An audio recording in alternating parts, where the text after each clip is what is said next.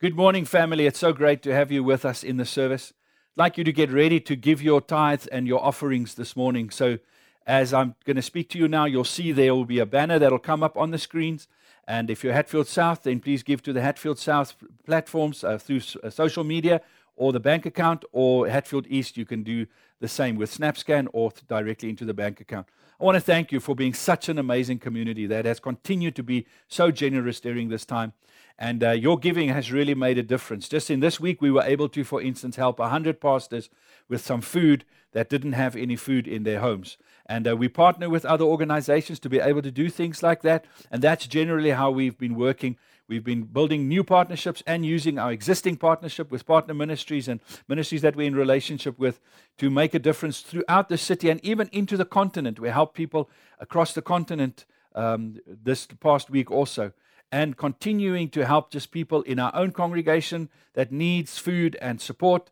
And uh, your giving is what makes it all possible. So please give it offering. It doesn't matter how much it is, just give what you can. Use the SnapScan, and uh, it'll come up at the end of the service again. But if you can do so now, also just s- scan that QR code and give, and we make sure that the money comes through to the right people, and we help people. And and thank you also for giving to Faith Promise. Those of you that have pledged to Faith Promise, that we actually exceeded our budget a little bit this month, and that's been amazing. Even through the churches, in both churches, we can see there are more people giving than what we had before. Even though people are not able to give as much, there's even more people giving, and that really helps us to continue to do our core business of spiritually encouraging and strengthening people, and also being able to supply uh, to people in their needs and help them during this time to show them that God is for them and that He cares for them. So, thank you for being part of us with that.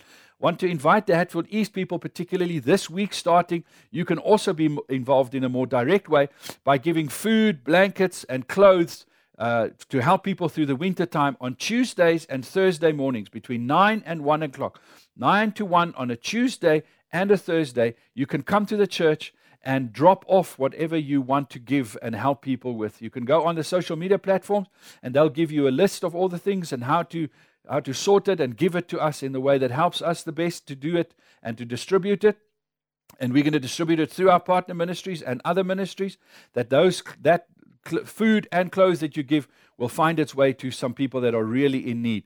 Um, thank you for giving in that way. Please join us with that and for also your extra financial gifts that you've given towards feeding programs, particularly. We've been really able to help undocumented people and many people across our city and supporting them. So thank you for doing that and, and uh, make use of the bank accounts and the QR codes as they are on the screen. Well, I want to go over into sharing the word, and I thought we'll just mix it up a little bit. So I'm sitting on our veranda at our house and uh, with a little bit of our garden in the background. And uh, just, you know, I think so that you're not looking at our red couch all the time and just got something different to look at. Today, I want to talk to you about time a little bit. Because as human beings, we are so dependent on time. We're actually caught in a world that is, uh, that is run on time. Time is very important, and it is. We, we live our lives by time. Just think of this coronavirus and our fight against the pandemic of the, the importance that time plays in how we deal with it.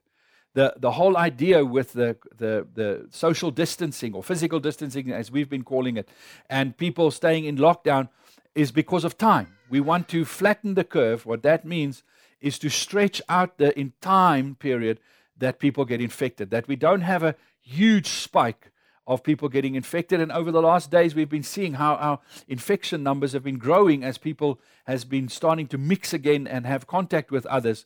And all uh, throughout this process, we've been trying to buy time. Just think about time in your life and how important time is. I think, in one sense, we all live our lives under deadlines because our life is a reality, and what puts stress on us is that we have to get amount of things done and activities that have to happen within a certain time frame. We live by our calendars. We live by our diaries. We live by the end of the month. We live by you know things that exams that has to be written, projects that has to be in in a certain time. Time is a big deal for us, and we live our lives by trying to measure up to things in certain time periods. The challenge is when we get to God is he doesn't live within our time constraints. He's not caught in time in the same way that we are. God obviously created time in that He created the, the galaxies, the stars, the sun, the moon, and our time is set by the rhythms that He created. Uh, the, t- the, the turning of the earth, it sets our rhythm. And all of those things are things that He made. So He initiated time. He's not against time, He works with time, but God is not caught in time like we are. God is not dependent on time in the same way as we are. God not only lives outside of time, but time is in God. As much as we are in time, God, time is in God. And that sometimes means that when we come to dealing with life and the things that God wants to do, we come at it from two different perspectives. And when God does things in the time frame that He has set, it doesn't always suit our time frame. And therefore, we feel the pressure, we feel the stress. You know, it's often said that God is never early, He's never late, He's always on time. And, and, and you can only understand that, and that's, that statement only makes sense if you understand that, that whenever God does something, that's the right time for that something to have happened. Because God is not living to a timeline that's outside of Him. Remember, the word history, for instance, means His story. Time is telling the story of who God is. He is the center. He is the main character of the, of the story of existence. He determines what time should be and how time should unfold. It all points to Him. Time is about Him. We've been speaking in the past about kairos time and chronos time, the two Greek words for time. We tend to live in chronos time. Chronos time is sequential time. It's the chronological time that we are used to of seconds that go past and minutes that goes past and days and months and years that go on and we measure our lives by this this chronological time. God tends to live far more in kairos time. Kairos time is time that is about events. It's about opportunities. It's about things that happen that is what God wants to happen. God lives his time by his will his plans and purposes and how they unfold. So he tends to work time to fit his plans and purposes. We tend to fit our plans and purposes into time. We try and buy time. We try and win time. We make time work into how we want to live our lives and the schedules that we have. God takes time and fits it in with his schedule. And you can understand when you come at life from those two different perspectives, it, it can get a bit frustrating, particularly for us, because God tends, tends to do things in the time frame that He wants to do it. And I want to take you to a scripture and a story in the scripture that you may be well familiar with of where we saw people struggle because they were caught in Chronos time and how Jesus acted according to Kairos time. It's the story of the death of Lazarus. It's in John chapter 11 that we pick up the story of Lazarus and his two sisters, Mary and Martha. And John 11, uh, it begins for us uh, in verse 1. We're going to read, and I'm just going to comment as we go through the passage.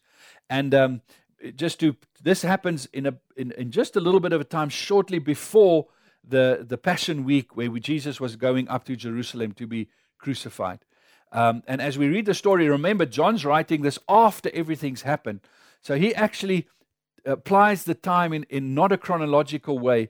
And, and I'll explain just now, you'll see that happen. In John 1, verse 11, verse 1, sorry, we read the following. Now, a man named Lazarus was sick. He was from Bethany, the village of Mary and his sister Martha, and her sister Martha. This was Mary whose brother Lazarus now lay sick, was the same one who poured perfume on the Lord and wiped his feet with her, hair. This hasn't happened yet, actually. You only read about this that Mary came and anointed Jesus with oil and washed his feet with her hair in, in John 12. And that happened at the beginning of the Passion Week. So, but John, you know, this is what he does. He's, he's, he's writing to people that has, understands the events and how they unfolded. And he just reminds them of this is that Mary that would wash the feet of Jesus. So the sisters went sent word to Jesus, Lord, the one you love is sick. They were close to Jesus. Somehow they knew where he was. Uh, he was in uh, Perea, in that area, and they got were able to send a message to Jesus to say, Lazarus is sick, the one you love. You, you, you want to come and be with us and spend time with us because we don't know what's going to happen with the sickness, and even with the hope that we'll see later that Jesus could heal Lazarus. in John 4, 1, 11, verse 4, we read, When he heard this, Jesus said, This sickness will not end in death. No, it is for God's glory, so that God's Son may be glorified through it. Can you see right there? Jesus is judging this moment by the event, not by the time. He's looking at this and he's saying, What is the event that needs to happen here that will fit in with God's plan, with my Father's plan? What is God unfolding? What is God doing in this moment? And that is the event that we must keep uh, focus on. He's not so perturbed about the time in terms of chronology. He's saying, This is what this is happening about. This is the thing we must keep our eye on. This is the thing we must focus on right now is that this event is not to death, but to the glorifying of God. Time in God is always about glorifying Him, making Him known. And Jesus reiterates that here in verse 5. Now, Jesus loved Mary and Martha, and, uh, and her sister, Mary uh, loved Martha and her sister and Lazarus. So when he heard that Lazarus was sick, he stayed where he was two more days. And then he said to his disciples, Let us go back to Judea. It's great here that, John's, that John has to almost say he loves them because Jesus' actions may make you think that, does he really love them? If he loves Lazarus, would he not have immediately gone to be with Lazarus? But Jesus stays where he is for another two days. So John says he loves them even though he stayed where they were, where he was for two more days. And I think that's, you know, when God acts according to his time frame and we fit within our time frame, it creates that disparity that we can sometimes feel that God not acting in our time frame means he doesn't love us. God doesn't answer our prayers according to our time and the time that we think it should be done, according to the deadlines that we face. God is not acting according to that, and that makes us feel like He doesn't love us. I know every one of our pastors and every one of our leaders have had this experience where you, you have somebody that phones you or, a, or you get word that, that there's somebody that's not doing well, even perhaps on their deathbed. And, uh, and you and the, the family ask, Can you come and see them? But just at that moment, it, it, you're caught. You can't. You, you can't drop what you're doing, or for whatever reason, you're not able to be there. And this has happened to me once or twice over my years of ministry. That I think I'm going to get there and I've got time. And, and if I can do it tomorrow or, or two days from now, I can go and, and be with them. And then it's too late. And then the person passes on and you weren't able to be there. And it leaves you feeling so bad because you, you know that the family needed you in that moment and you weren't able to be there. This is that kind of experience where this family is crying out to Jesus, say, Come and be with us in our time of need. But Jesus tarries. He's not just caught and can't get to them for whatever reason, he actually makes a decision not to go and be with them. Because again, he is judging this moment by what is going to give the most glory to God. And he's discerning that there's a bigger thing happening here than just Lazarus' health. There's a bigger thing going on. Let's carry on reading. I'm going to jump over to verse 8. Jesus now left and he goes to, to Bethany. But, Rabbi, they said, a short while ago the Jews there tried to stone you, and, and yet you are going back. Jesus answered, are they not 12 hours of daylight? Anyone who walks in the daytime will not stumble, for they see by this world's light. It is when a person walks at night that they stumble, for they have no light. This is the disciples saying to Jesus, If you go back to Bethany, which is just outside of Jerusalem, about three kilometers from Jerusalem, it's almost a suburb of Jerusalem. The Jews in Jerusalem have been seeking to kill you. We left Jerusalem because they were, they were trying to grab hold of you to, to persecute you and to kill you. If we go back there, then surely that, that's the end. Then that's going to lead to your death. And, uh, and we don't know if that's such a great idea. Jesus says to them, Look, time is now. Because he's judging this by the time of God's will, he's saying, This is the time to work. And this is the challenge we have, is to, to understand when God does something that we that we pick up on the, the opportunity. We've spoken about that a couple of weeks ago, that we recognize the moment. Jesus says, This is the moment. This is the time, the day. It's the time right now. The light is for us to step in and do God's will. If we tarry, then if we don't recognize the moment, it would have passed. So let's recognize the moment. Thomas, in that moment, says, Well, we may as well go all with you because we're all going to die uh, with you. He thinks this is going to be towards death. But Jesus knew this was towards life. We read in John 11, verse 11. After he had said this, he went on to tell them, Our friend Lazarus has fallen asleep, but I am going there to wake him up. His disciples replied, Lord, if he sleeps, he will get better. Jesus had been speaking of his death, but his disciples thought he meant natural sleep. So then he told them plainly, Lazarus is dead, and you and for your sake I'm glad I was not there, so that you may believe. Let us go to him. Then Thomas, also known uh, uh, uh known uh, also known as said to the rest of his disciples, Let us also go, that we may die with him. Thomas picked up and he said, This is this is going to end badly. This is going to end in our death. Because he could not, he didn't have the perspective Jesus had. Jesus said, Lazarus is only asleep. And isn't it interesting? It often happened, on other occasions also. When Jesus was confronted with, with death, he spoke about that person being asleep, not dead. And he wasn't being funny, but from his perspective, we've got to realize that he saw the totality of a person's life. He saw all the time of a human being. And he, from his perspective, saw that death was only falling asleep. It was a temporary state, a temporary condition. It wasn't the big deal that it looks to for us. Because from our perspective, death is something final. From Jesus' perspective, it's merely a sleeping. That's why Jesus speaks about death as sleep. But to help the disciples understand, let me, he says, let me use your language that fits your time frame. He is dead, but he will arise. Let's go.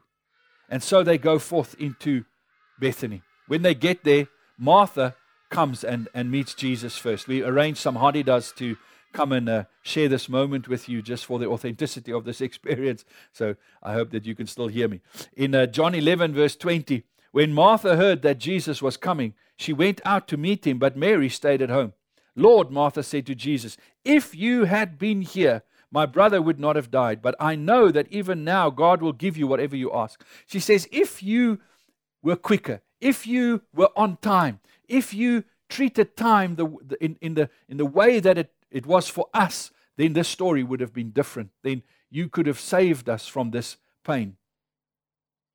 In verse 23, Jesus said to her, Your brother will rise again. Martha answered, I know you will rise again in the resurrection at the last day. Jesus said to her, I am the resurrection and the life. The one who believes in me will live even though they die. And whoever lives by believing in me, in me will never die. Do you believe this? Yes, Lord, she replied. I believe that you are the Messiah, the Son of God who is to come into the world. This is the core, this is the crux of the matter here. Jesus says to her, Your brother will rise again.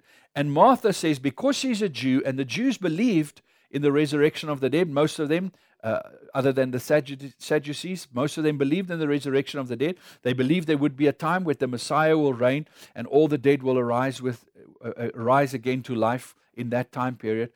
And, and what Jesus is saying to her, he says, The resurrection depends on me. I am the resurrection and the life. That which you're talking about, that which you have put your hope in, that one day there will be a resurrection, that is now because I am the resurrection and the life. And that was an important understanding to bring to the disciples at that time. In John and many commentators says that this is the is the, is the high point of all the miracles that Jesus did. This is the greatest miracle that he did. This is the culmination. And in fact, this is the last public miracle that Jesus does before his crucifixion. Because, and it, the message of this miracle is so vital to understand that Jesus is the resurrection and the life. That even though he's going to die, don't be fooled by his death to think that it is death as you know it. It is a transition to make life possible because life is in Jesus. He is the life, He is the resurrection. In a sense, if we think about it like this, Jesus can't see death because He is life. Wherever He goes, there is life. And this was the plan that whoever believed in Him would not know death And that's the faith we have to have to believe that He is the Messiah, that, that He paid the price so that when I believe in Him, I will no longer die. I may experience physical death on this earth, and it's real for us. But it is not death in its finality, it's a transition into life eternal because Jesus is the resurrection and the life. Wherever He goes, whoever believes in Him will live. There is no death. And this was the thing that he wanted his disciples to understand at that point in time that whatever was going to come, as deadly as the days were ahead, just as Lazarus would rise from the dead in this occasion, Jesus will rise from the dead when after he has died.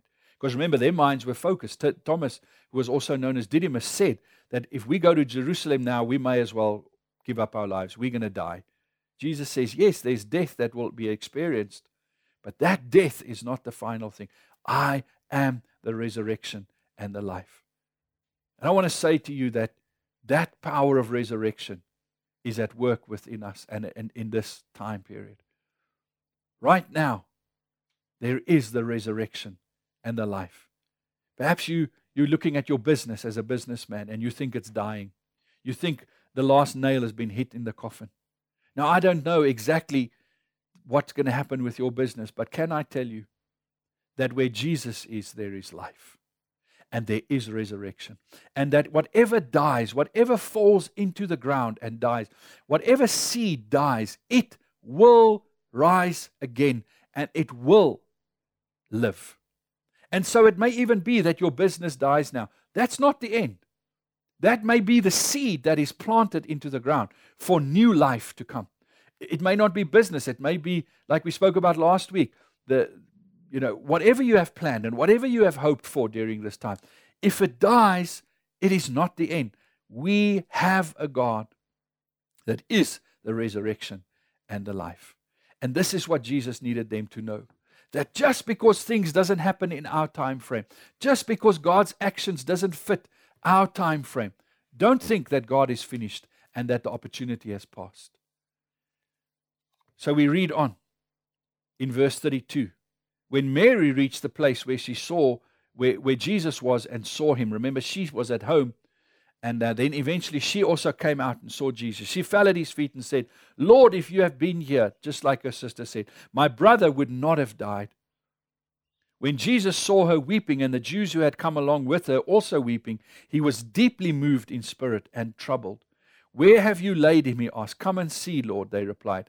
And then this amazing word Jesus wept. Isn't it amazing? That even though Jesus knew that Lazarus was going to be raised from the dead, even though he knew that God was planning, a, his Father had planned a beautiful and wonderful thing to happen, he still felt compassion. And that I think is so powerful for us. You see, when we are caught in our time frames and we're asking God to do something and we're expecting God to answer our prayers within the, the deadlines that we are facing and the time constraints that we are facing. And God doesn't act within our time frame. He, he waits and tarries sometimes to establish His will and purpose. He's not cold towards our struggle and our suffering based on our time constraints. He has great compassion for it. Jesus wept. That is the shortest verse in the Bible, but in a sense, it's the biggest statement. Jesus wept. Not because of himself, because he knew that how good this is going to be, but because of his compassion for us. Don't think that God is just cold towards your struggles that you are going through right now. His heart is for you. He's moved by compassion for you. It's wonderful here that we see that this miracle of, the, of bringing Lazarus back to life wasn't just a display of the power of God, it was also a display of the compassion and the love of God. You see, Jesus is moved by his love for us. His miracles isn't just him doing something to show his power. It does that, and it's important that it do that because you and I want to live in a place where God is powerful, where He is all powerful, where He has the power over death. But He also shows His kindness and His care and His compassion for us. Isn't that amazing? Isn't that So wonderful to know. So, right now, you may be feeling that God, He should have answered your prayers already.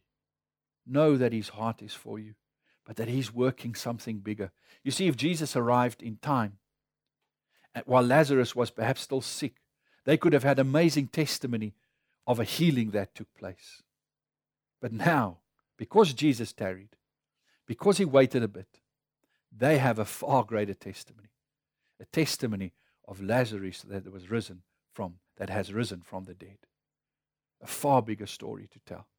And not only in itself was it a big miracle, it, it was a great miracle because it pointed to what's going to happen to Jesus. We carry on reading in verse 36. Then the Jews said, See how he loved him, because Jesus wept. They recognized his, his emotional connection to Lazarus. But some of them said, Could not he have opened the eyes of the blind man? Have, could not he who opened the eyes of the blind man have kept this man from dying?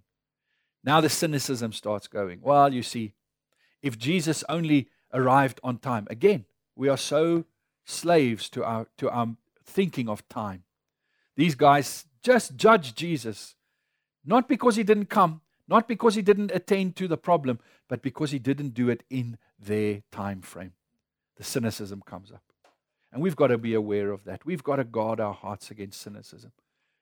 Because we try and fit God into our time frame and push him into our boxes. You don't want God to fit into your time frame. Because then he's not God anymore. If God has to answer your prayers and my prayers within the time frame that suits us best, then we determine and he just becomes like a genie in a in a lamp that we rub and we give three wishes and he has to make it work the way we want it to do. No, God's not a genie. And you don't want to live in a world where God's a genie. You want to live in a world where God determines what is right and what is good and what is the proper time for something to happen. But that means sometimes we have to surrender and yield to his time frame. Verse 38 Jesus, once more deeply moved, came to the tomb. It was a cave with a stone laid across the entrance. Take away the stone, he said. But Lord, said Martha, the sister of the dead man, by this time there is a bad odor, for he has been there four days. Then Jesus said, said, Did I not tell you that if you believe, you will see the glory of God? In Jewish customs and traditions, they believed that that after three days they pronounced somebody completely dead because by then he started decaying already. So Lazarus was dead, good, and proper. He wasn't even a whole man anymore. His biological constitution wasn't even intact anymore. He started decaying. There was a bad odor. This was death at its, at its fullest form. But this is where Jesus said, Nothing is dead enough to not be resurrected. Even if it started composing, even if it started losing its shape, I can bring it back to life because that's the power of the resurrection. And again, the disciples needed to know this because Jesus would be in the grave for three days. And when they came on that Sunday, the, the, the, the woman that came to Jesus, they had, you know, they were preparing the body putting they wanted to just put the last spices on the body before the odor sets in and they thought it was too late but jesus rose from the dead again nothing in your life is too dead or dead enough that it can be cannot be brought to life it may be in a different form it may be the seed that transforms into something else but jesus is the resurrection and the life Verse 41. So they took away the stone. Then Jesus looked up and said, Father, I thank you that you have heard me. I knew that you have always heard, hear me, but I said this for the benefit of the people standing here, that they may believe that you sent me. When he said this, Jesus called in a loud, loud voice, Lazarus, come out. The dead man came out, his hands and feet wrapped with strips of linen and a cloth around his face. Jesus said to them, Take off the grave clothes and let him go. Wow, what an amazing story. What an amazing event that took place. That there was no power in Lazarus. He, he didn't come forth out of his own power because he's still wrapped up. But the power of the resurrection of Jesus moved him out of the grave to come and stand before them. And then they had to unwrap him and complete the miracle This was not any man's agency. This was God doing what He planned to do in His time. God is planning good things for you. We know Jeremiah 29 11 says, I know the plans I have for you plans for a hope and a future. But to see those plans of God come to pass, we have to submit to His Kairos time. We have to learn to live well within Chronos time. Use Chronos time. Be effective within Chronos time. Chronos time is not ungodly. Chronos time, God made Chronos time. And we have to live well within Chronos time, but yet be able to, to pivot and move over to Kairos time when it's required. And to not be slaves to Kairos, Chronos time, to live well with Chronos time, but respond to the Kairos moments. This is a time of Kairos moments. This is a time of godly opportunities. And right now, God is shifting things in your life. He's moving things. He's setting things up for the greater good and the greater purpose that He has for you. Perhaps you've been living in a lesser purpose and you've been thinking that you've been doing what God has called you to do, but you actually got caught and trapped in things that were not quite what God had in mind. And He's been using this time to actually break you free from the bonds of the good to get you to the best that He has for you. It may still be hard. There may still be many tough times ahead of us and difficult things and difficult decisions and things that we have to make. But can I ask you to make those decisions within the framework of the understanding that God is and Jesus is the resurrection and the life? Don't lose hope. When you're facing death, whether it be physical death, whether it be the death of hope, whether the death of opportunities that you've had, the death of, of whatever it may be, do so with the bold knowledge and understanding that He is the resurrection and the life. When you have to commit something to the Lord and commit it to the, to, to the grave and say it's dead, we do it with the knowledge that God will raise that person or that situation again for His good. And sometimes there's something that must die and it must die. In its current form, it must come to an end to make space for the new that God wants to do and bring along. So trust the Lord. Trust His time. Trust His working in His time frame. Pray. Ask the Lord. Bring your needs before Him. Cry out in your time frame. It's right. It's proper to do that. Make known your concerns to the Lord. Make known your deadlines and your time constraints. But then trust Him to do the best that He wants to do and can do for you. As I end our service together, like we've been doing for the last while, I want to just give you an opportunity to, with others, discuss and think through these three questions. They're going to come up on, on your screen.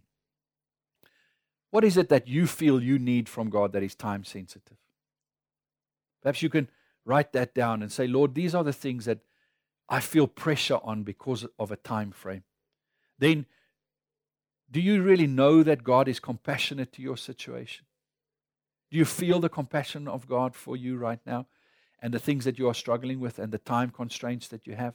Are you aware that of His compassion? Because you could feel that He doesn't care, but I want you to meditate on how much He cares for you and let that truth sink into your heart. And then the last one is how can you strengthen how can you strengthen your faith to be able to wait for him? To wait well, to give him the space to do what he's going to do in his time frame. So, those three questions. And then I would also like to give an opportunity for people. If you want to reach out to us and if you need prayer, you may need prayer because you're facing a particular difficult situation. We want to pray for you. If you may need prayer because you have decided to give your heart to Jesus and you want to make him your Lord and your Savior, then we would love to connect with you. The best way you can do that is as we end the service, You'll see on the screen will come now our online church platforms, and there's a prayer lounge that is digitally created, and that's actually the best place for you to connect with us. So if you're watching on Facebook or YouTube in both of the churches, won't you go to hatfield.online.church or hccsouth.online.church? And you can go to any one of those places, and we have prayer teams that are available to you right there, and will want to pray with you for the next half an hour after the service. They're still available. So go to any of those as you see the addresses on your screen. Go to those places and let people connect with you and pray with you. If you want to give your heart to Jesus, just say to, to the person at, at, in, uh, that you connect with, I want to give my heart to Jesus. I've not been a follower of Christ. And do that. You can also send a, a, an email to pray for me at hatfield.co.za. If you're watching on Hatfield South, pray for me at hccs. Dot.